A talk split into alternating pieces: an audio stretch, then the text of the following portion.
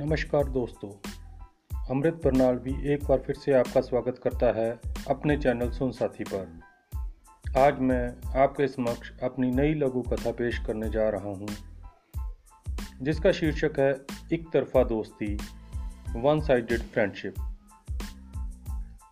लघु कथा कुछ यूँ है दोस्तों, कार का एक्सीडेंट होते ही दोस्त के गैरेज में फ़ोन कर दिया यार, मेरा एक्सीडेंट हो गया है।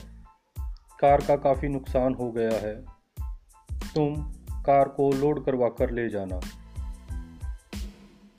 दूसरी तरफ़ से दोस्त ने पूछा, तुम ठीक हो? कोई बात नहीं, कार मैं ले जाऊँगा। दो तीन दिन बाद जब मुझे थोड़ा ठीक लगा तो गैरेज जाके पूछा तो दोस्त बोला, एक हफ़्ते तक कार को ले जाना। सोचा, चलो जब आया हूँ तो कमेटी में जाकर टैक्स भी भर दूँ तो वहाँ पर बैठे दोस्त ने कहा, भर देना टैक्स, कौन सी जल्दी है? अगर तुम्हें खाना खाना है तो आ जाओ।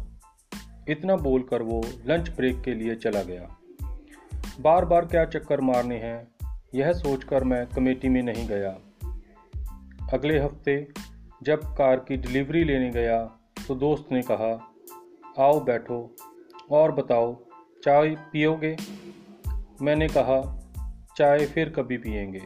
पहले ये बताओ, क्या गाड़ी तैयार हो गई? तो वो हँसते हुए कहने लगा, बस चार दिन और दो, तुम्हारी गाड़ी बिल्कुल नई बना देंगे। वहाँ से उठकर फिर मैं कमेटी चला गया और टैक्स के पैसे निकाले। आगे से वो दोस्त बोला, यार, आज टैक्स भरने वाला आदमी नहीं है। वहाँ पर बैठे तीसरे व्यक्ति को बोला, यह अपना दोस्त ही है।